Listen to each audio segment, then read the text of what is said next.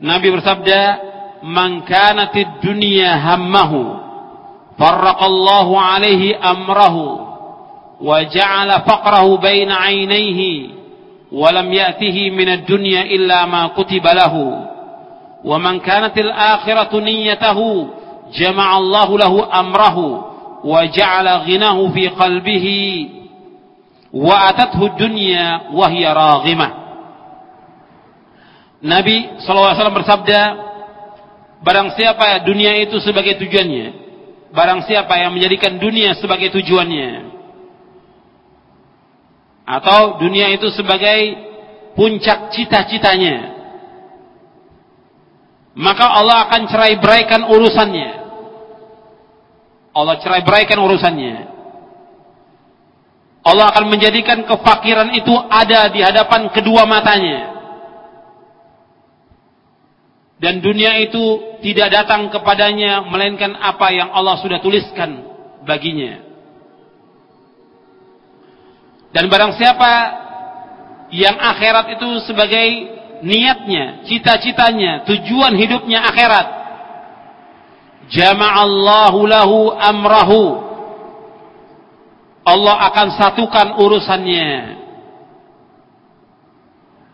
Wa ja'ala ghinahu fi qalbihi Allah akan jadikan kecukupan dalam hatinya. Wa atathu dunya wahya.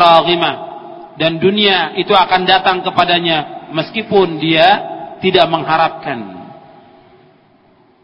Hadis ini sahih diriwayatkan oleh Imam Ahmad, Ibnu Majah, Ibnu Hibban, Darimi dan Baihaqi dari sahabat Zaid bin Thabit. Hadis ini sahih. Ada hadis yang lain juga yang diriwayatkan oleh Imam Tirmidzi, Baghawi dari sahabat Anas ada kelemahan, tapi yang ini yang saya bacakan tadi ini yang sahih.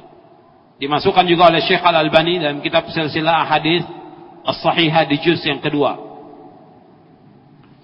Di dalam hadis ini Nabi SAW bersabda, barang siapa yang menjadikan dunia ini sebagai tujuannya, puncak cita-citanya, maka Allah akan cerai beraikan urusannya. Nggak ada yang beres, urusannya tidak ada yang beres. Semuanya berantakan.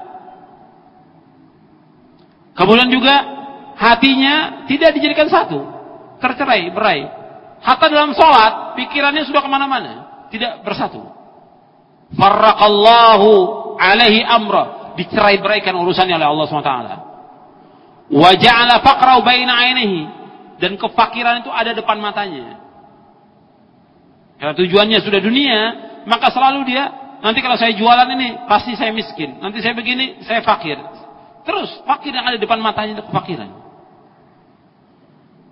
Walam yati minad dunya illa ma kutibalahu. Dan dunia itu tidak datang melainkan apa yang Allah sudah tuliskan. Meskipun dia kerja dari mulai pagi sampai malam, dia usaha dari pagi sampai malam, dia dagang dari pagi sampai malam, dia dapat apa yang Allah sudah tentukan. Kalau sehari dapatnya cuma 20 ribu, ya 20 ribu itu yang dapat. Meskipun dia sudah banting tulang dari mulai pagi sampai malam lagi. Kalau dijadikan dunia itu sebagai tujuan hidupnya. Nggak datang rezeki kecuali apa yang Allah sudah tetapkan. Berbeda dengan yang kedua, barang siapa yang akhirat itu tujuannya, niatnya akhirat, puncak cita-citanya akhirat, sebagaimana para sahabat Ridwanullah ajmain maka Allah akan satukan urusannya. Dibereskan urusannya oleh Allah SWT. Tidak bercabang. Hatinya tidak bercabang. Tetap satu. Yang dituju adalah akhirat. Urusannya pun dimudahkan oleh Allah SWT. Wa ja'ala ghinahu fi qalbih. Dan Allah jadikan kecukupan dalam hatinya. Selalu merasa cukup dengan apa yang Allah berikan. Dan merasa puas dengan apa yang Allah berikan. Merasa cukup dengan apa yang Allah berikan dan merasa puas dengan rezeki yang Allah berikan. Wa atathu dunya wa hiya raghimah. Dan dunia itu akan datang meskipun dia tidak tidak mengharap. Jadi kalau orang sudah tujuannya akhirat, Allah akan jadikan rezeki, diberikan kelapangan dan datang rezeki dari arah yang tidak duga-duga.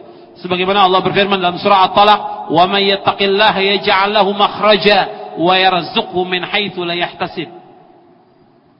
Dan barang siapa yang bertakwa kepada Allah, akan diberikan jalan keluar oleh Allah. Wa yarzuqhu min haitsu la yahtasib. Dan Allah akan berikan rezeki kepadanya dari arah yang dia tidak sangka-sangka.